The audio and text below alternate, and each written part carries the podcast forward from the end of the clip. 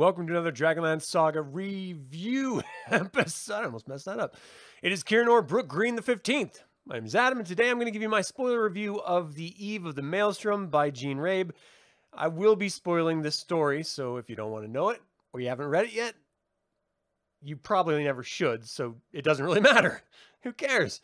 This is a nightmare of a novel. It is arguably the worst novel I have ever read that has anything to do with Dragonlance. For a number of reasons that I'll get into here shortly, I would like to take a moment and thank the members of this YouTube channel and invite you to consider becoming a member by visiting the link in the description below and always remind you that you can always pick up Dragonlance Gaming materials using the affiliate links in the description below as well. All of this just uh, gets my beak wet a little bit. I got quite the beak to get wet, so uh, hook a brother up. All right, so the way these things work out is uh, I painfully read the book, and then I gave you my uh, written, pre-written review, and then I'm just going to present it to you. And then on the tail end of that, any comments or questions or ideas or thoughts that pop into your minds, throw them up in YouTube chat if you're joining live, and I'll address them. And we'll just sort of riff a little bit. It's hump day. So let's hump? okay. Hey, Andrew. Good to see you, man. What's up, Chris? Okay. All right. We are immediately given the answer to the question about Takhisis' return. It turns out Frost was talking about Malice's intention of using ancient artifacts to elevate her to godhood through their destruction and magical release. This makes as much sense as Skie destroying artifacts to return magic to Krynn in order to leave to the Grey and collect Kitiara's soul, so I'm down. Now that we know what Malice's plans are, we pick up with Skie headed, I know you guys say Sky, but that's not how words work. so I'm just going to go with Skie. Headed to his lair with the artifacts, Huma's Dragonlance, and Goldmoon's Holy Medallion of Faith. It's strange that just holding the lance causes Skie harm. It seems it should require, I don't know, piercing him in order to hurt him. But again, I accept it. The heroes are all collecting themselves after Palin saved them with his illusion from Skie, and they now only have the artifact, the Fist of E'li, and the promise of Dalamar's ring from the master of the tower. They decide to travel to hunt down Dhamon Grimwulf and take his glaive, which is clearly an artifact, then travel to collect the crown from Dimernost, if they can find it. So Palin takes some of the heroes with him to the Tower of Wayreth to research Dhamon's glaive and the Dimernesti crown. The Shadow Sorcerer is pretty insistent about them dealing with the Shadow Dragon first that's killing the evil dragons and absorbing their power but no one else seems to be concerned at all. Knowing who the Shadow Sorcerer is, I wonder if Jean Rabe knew who it would end up being as she was writing this trilogy, and I don't think she did. Dhamon is being controlled by Malice and enters Sable's land, where he finds and kills some of her spawn. Then, as she comes to kill Dhamon, Malice speaks through Dhamon and gains him safe passage. He is traveling to Ogre Ruins in Blud.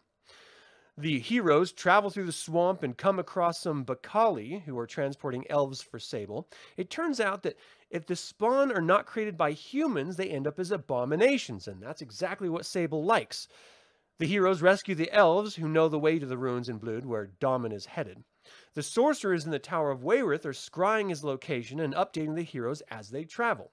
Dhamon ends up being met by some knights of Takhisis and is forced to kill some Solamnic knights, but the knights, uh, I'm sorry, the Shadow Dragon attacks before he can kill the final knight.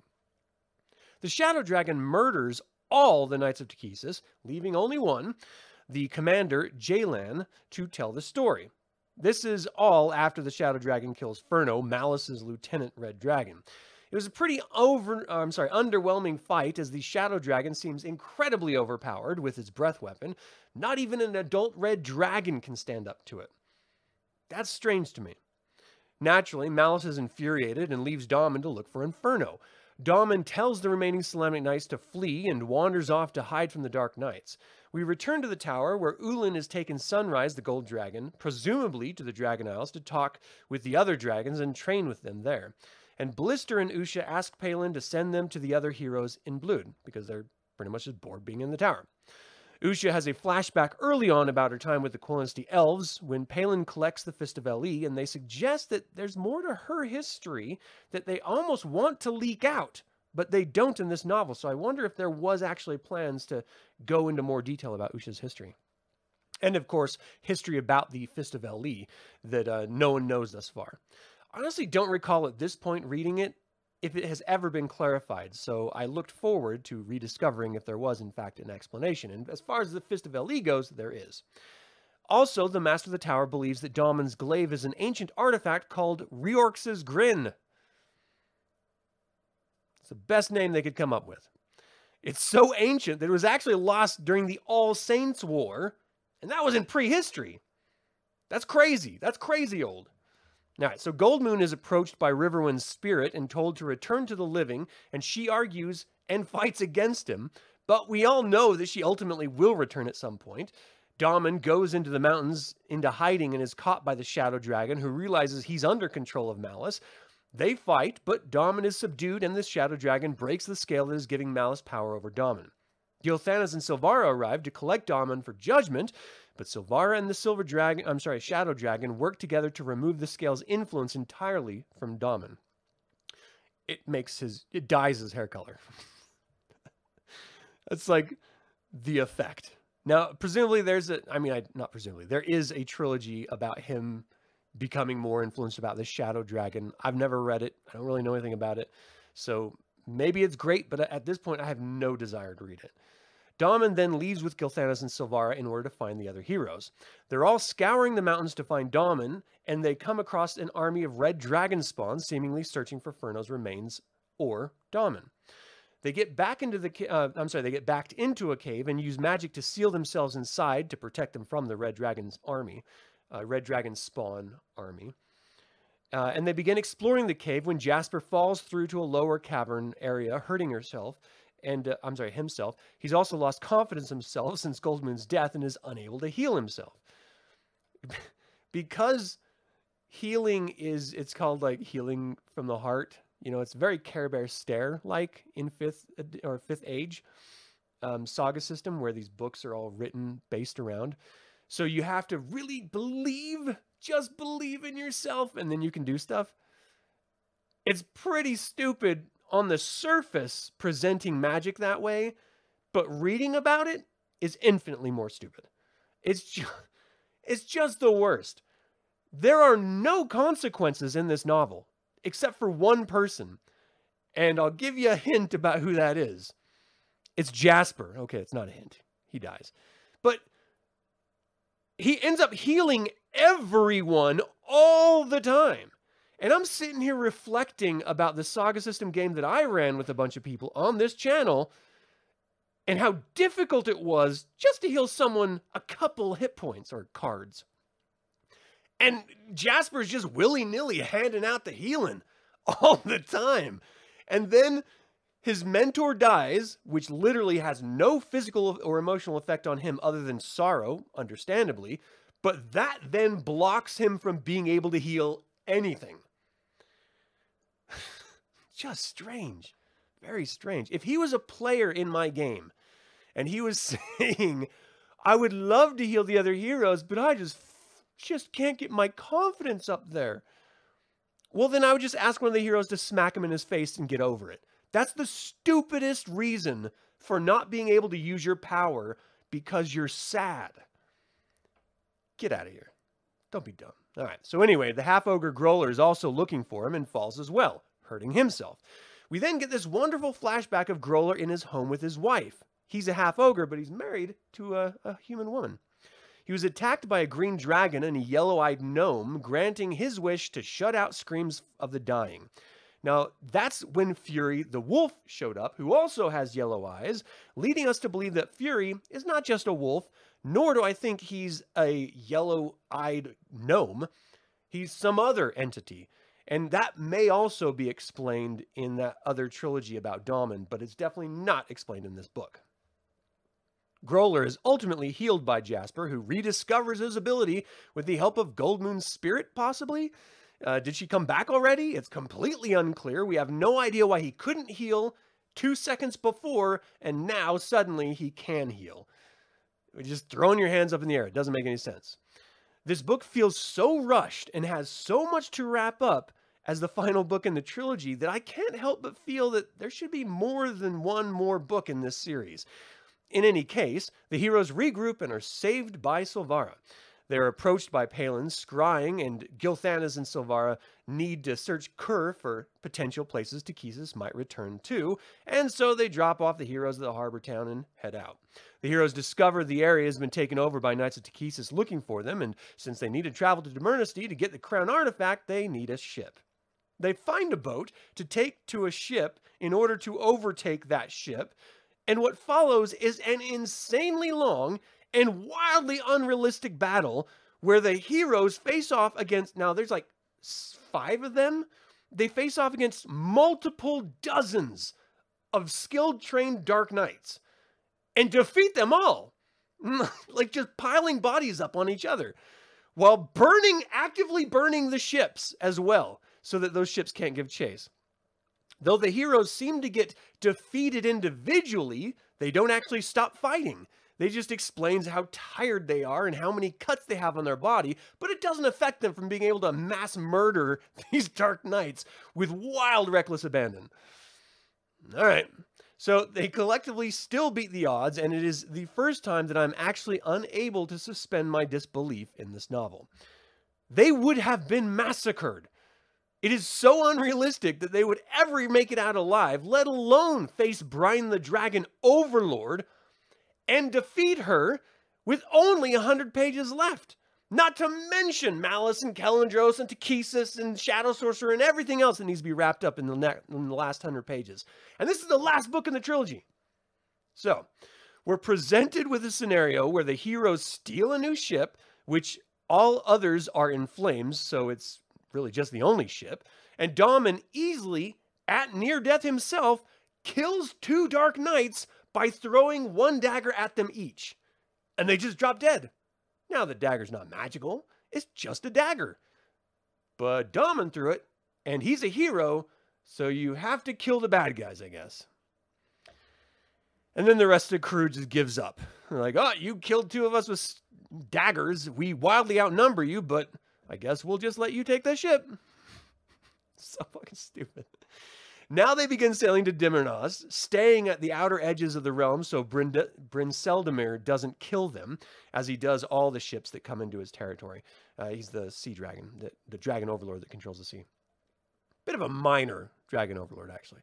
The near dead are all healed by Jasper Fireforge, who once again has regained his confidence, and Usha, with the aid of Jasper, recalls the secret of the Fist of E'li, and Jasper now wields the artifact. So the Fist of E'li is an artifact created by Paladine, and it can kill on command, but you have to know the secret words or something, or connect with it, or do the Care Bear stare or some other bullshit. And um, it like enhances everyone's ability to fight. So it's like a bless spell, like this community bless spell or something like a large mass combat thing. Meanwhile, Feril dives into the sea and shape changes into an octopus, then a fish, and finds the sea elf city. She's met by a sea elf named Velona, who is instrumental in helping her people understand that Feril is not evil and is a sorcerer elf. She's eventually taken to the speaker of the sea, Nukala, as the whole time I can't. I take a medicine for my um, debilitating asthma called Nukala. And so the whole time I'm thinking about this, I'm just imagining myself getting shot in the arm. Anyway, as Feril tells her about everything that has been happening above the surface and asks for the crown of tides, the Dimernesti have been using the crown to make sure Brine doesn't destroy their nation, but they are willing to part with it if Feril promises to kill Brine. She reluctantly agrees, and on the way back to the ship, Brine sees and attacks her, then searches for the ship that she must have come in on because she's clearly not a sea elf. As Brine attacks the ship, Dhamon and Groller dive overboard to attack the dragon overlord in the water. Now, far be it from me to tell anyone how to tactically attack a sea dragon, but swimming out to it and trying to stab it with your sword arguably seems to be the worst possible way of doing it. And these are like seasoned warriors. Of course they almost die again. And I have to say almost because there's no consequences in this. so, Dhamon is nearly killed, and with the Fist of E'li's uh, full power in the hands of Jasper, with all of his confidence, and the ship being steered into the dragon, they defeat Brine. They actually defeated a dragon overlord by ramming their ship into it. Did no one ever consider that? Has no one ever tried to ram the dragon, the sea dragon? It seems like the only tactic you can try. All right.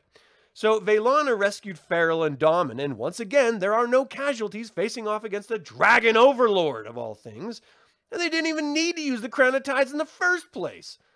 This is all way too convenient and way too easy.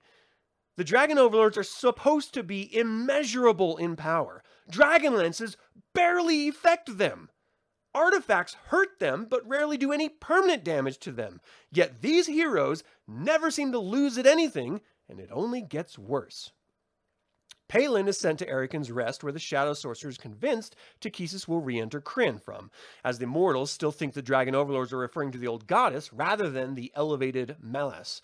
And then the Shadow Sorcerer attacks Palin, revealing that she is in fact a spy for Malys, and has been the whole time. If it wasn't for you crazy kids, I would have gotten away with it. This is at direct odds with the War of Souls trilogy that was later released, and the reneged truth about the Shadow Sorcerer, but what can you do? At the time it was written, the Shadow Sorcerer wasn't Takhisis as far as we know, so whatever. As Palin defeats her, she disappears, never to be seen in the novel again. And then we flash forward. Everyone is outside the Dragon Overlord's area in Kher, where she is going to ascend to godhood. That's right. They went from being abandoned in a crashed ship in the ocean that's slowly Titanic like sinking, and Palin barely surviving an attack with a Shadow Sorcerer, to everyone is together months later, right outside where everything is supposed to happen. How did they get there? Who knows? Who saved them? Who knows? Doesn't matter. we just need to propel the story because we only got like 50 pages left.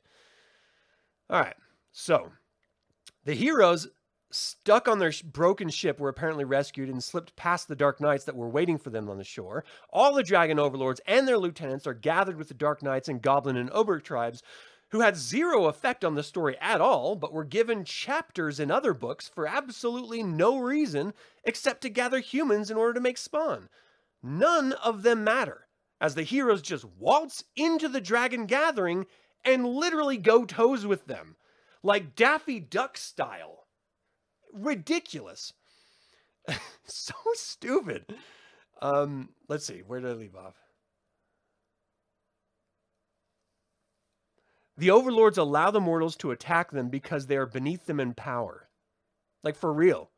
The heroes are running, uh, like individual heroes are facing off against individual dragon overlords and they're like that to you know a dragon overlord and so they just run up and they're just whacking at him with their artifacts and these dragons are like i gotta concentrate on this uh, you know just keep doing what you're doing it's fine it's so stupid but then Frost ends up leaving because he's hurt a little bit too much in his ankle, apparently. And then the good dragons with Solamnic Knights arrive and battle with well, it isn't really clear who they're battling with. We just assume it's with all of the ogre and goblin and dark knights out there, but it never really says. It just says that the heroes are battling the overlords and dragons are all flying in the sky willy nilly. Okay. this story focuses on Malice ascending to godhood with an altar of magic items and artifacts and as she is ascending to godhood, Khellendros approaches and steals the power of the altar in order to open a portal to the gray, taking a blue dragon from Kidiar, uh, for Kidiar in order to inhabit. Before he, because her soul in this story, her soul is absolutely in the gray. Khellendros has seen it, and he knows exactly where to go to get it. Before he leaves, he gives Dhamon a dragon lance for real. The evil blue dragon gives Dhamon a hero Huma's Dragonlance in order to kill Malice with it. So he takes Huma's Dragonlance, which is the oldest Dragonlance, crafted by Paladine himself, bequeathed to the most worthy of knights. And it don't do shit.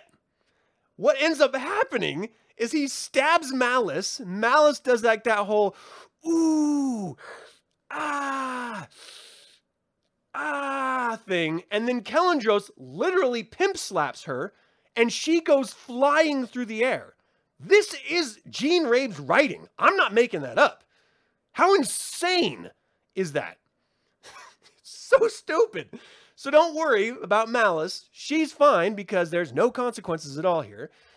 She's not dead. She's just pissed off and she vows revenge against those pesky kids. Khellendros then leaves Krynn, but promises Palin and the heroes can safely leave. Seriously. The good guys are attacking the bad guys. The bad guy, who I guess is ultimate power god now that he bitch slapped Malice across into the Blood Sea, is like, everyone leave these heroes alone that have been actively attacking you and trying to kill you. Uh, all you knights in the sky, let's just uh, call a timeout and everyone go home. See ya. And he pops smoke. And everyone just leaves. Everyone just stops fighting. They're like, all right, well, take care, Dragon Overlords. they walk away. It's the most insane thing I've ever read in my life. And this is the second time that I'm reading it. I must have blocked it out. It's so stupid. All right. So, the entire battle just stops as everyone just goes home. No harm, no foul. The only casualty was Jasper, who fought with the resurrected Goldmoon, who is now once again young, way before Takhisis could have had the power to grant her her youth. This was such a rush novel that undermines the severity of the world and the novels that preceded it. It ended in such a haphazard way so as to be comically stupid. And now I finally remember why everyone hated this trilogy of novels. It's not for how it began, it's how it ended. We're left with the promise of Khellendros collecting Kitiara, reneged. Uh, the Shadow Sorcerer being mortal female spy for Malice, reneged. Uh, Goldmoon returning in youth because she was destined to train others who would defeat the Overlords, reneged. Palin, whose whole body is scarred and burned, reneged. Ulin traveling home with Sunrise and dragons, uh, the dragon, never to be seen or heard from again, and nothing actually changed in all of these three novels in the world. Not one thing changed. Malice is still in control. The dragon overlords still dominate the land. Only one overlord was killed, but he was a loner and uninvolved in the first place, and only Jasper suffered death for all of it. If you can avoid this novel, I would highly recommend doing so. This was a joke of a story that had the promise of something better, but was wildly mishandled from the start. You can blame TSR selling out to Wizards. You can blame Jean Rabe for shit writing. You can blame Weis and Hickman for reneging everything that Jean Rabe wrote, but don't bother reading it. That is my review. I was so upset after reading this novel. I was genuinely angry I like my wife was like coming up. She's like, "Hey," goes give me a hug. I was like, "Nope, I can't hug you. I'm really angry right now. It's stupid, stupid." Oh, all right. So, two questions for after the review. Uh, what kind of swear words are used in the Dragonlance appearing in the novels? I don't actually know. You know, like Battlestar Galactica had frack, you know, frack in this and frack in that. I don't know what swear words they have in this, to be honest. I don't think I ever recalled any. Um, have you embraced the fact that you, Adam, have fans? No. I think rightfully so, people are fans of Dragonlance and they put up with me. Um, let's see. Uh, hey, Chris, thanks, man. Appreciate that. Keeping the beak wet since 2022. you still have this book, Shalafi? Burn it. No, I'm just kidding. Keep books, always. Don't ever burn them. Uh, in hindsight, it was a lot to ask of Jean Rabe to continue Weis and Hickman's legacy. They should have gone with a more proven Dragonlance rider like Knaak or a combination of Niles and Grubb. I think Niles and Grubb would have done great. I'm not a huge fan of Knaak, actually. I, I, I think he's overrated. I think people like the. I, I think Weis and Hickman are going to renege some of his story of the Legend of Huma. So uh, prepare yourselves. It's just a suspicion, but so Reorx's smile is a mask of some kind? No, it's a glaive. It's a polearm. It's like actually a like a weapon. I don't know why it's called Reorx's smile. This is weird. Uh, let's see. Dhamon had a lot of potential as a character. It's a shame. Yeah, I mean, he might still be like badass. I just don't know. Sounds like a great read. yeah. Saga Game shout out. Whoop whoop. See, uh, they really, really believe they could beat those mean knights. Yeah, that's all you need, man. You just have to believe it in your core. You can do it. Don't ever tell your kids that because that's not true. That's a lie. But we can tell fantasy people that because, you know, we're grown up and stuffs. Ramming a sea dragon is a straight up Ursula Little Mermaid move. 100%. And it worked then and it worked now. It didn't really even work then, though, but it worked now. So one out of two ain't bad. Let's see. Uh, you love the book so much. You were the exact opposite. You thought it was amazing. Your opinion, the worst Dragonlance book you ever read was Darkness and Light and the prelude about Sturm and Kitiara going to the moon. You didn't like that? It wasn't fully reneged. They just added to it. There's a whole adventure where you go to Lunitari. Like, for real. See, you haven't read in 20 years. All right, so reason 124 of why you should only read the books by Weis and Hickman. yeah, dude. Yeah, and Chosel, thanks for joining live, man. Yeah. So right now I'm reading Legion by William Blatty. It's the sequel to The Exorcist. So far, I'm really enjoying it.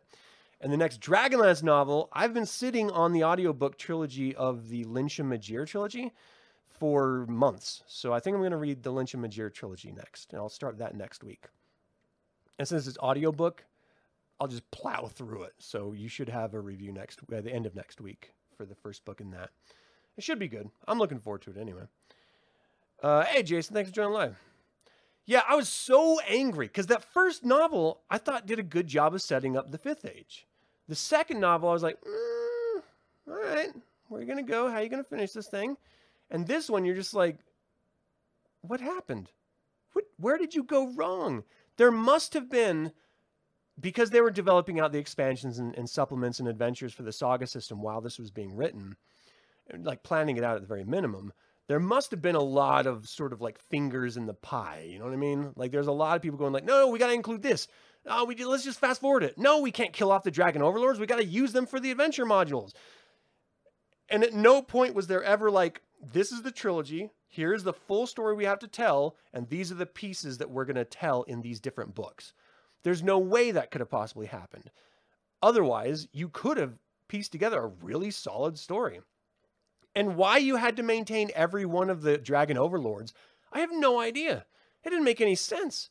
Like, first of all, Malice ends up being killed, yes, by a god and a death dragon, but still, it like uh, the the Huma's Dragonlance, the artifact that is crafted simply to murder dragons, defeated Takhisis.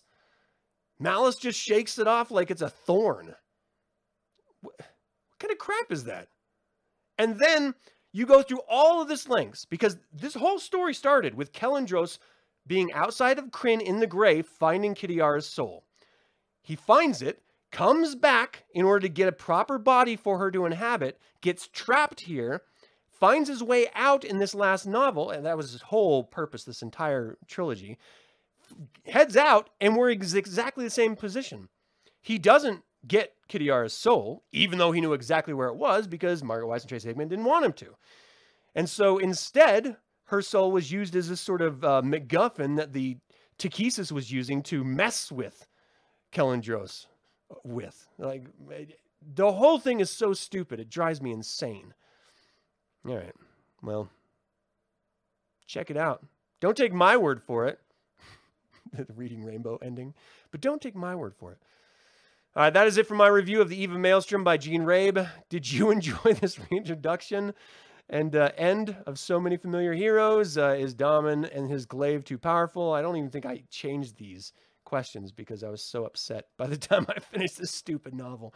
Uh, I would like to take a moment and remind you to subscribe to this YouTube channel, ring the bell to get notified about upcoming videos, and click the like button. All that goes to help other Dragonlance fans learn about this channel and its content. Thank you all so much for tuning in and watching. I genuinely appreciate it. Uh, this has been Adam with Dragonlance Saga. Until next time, Slán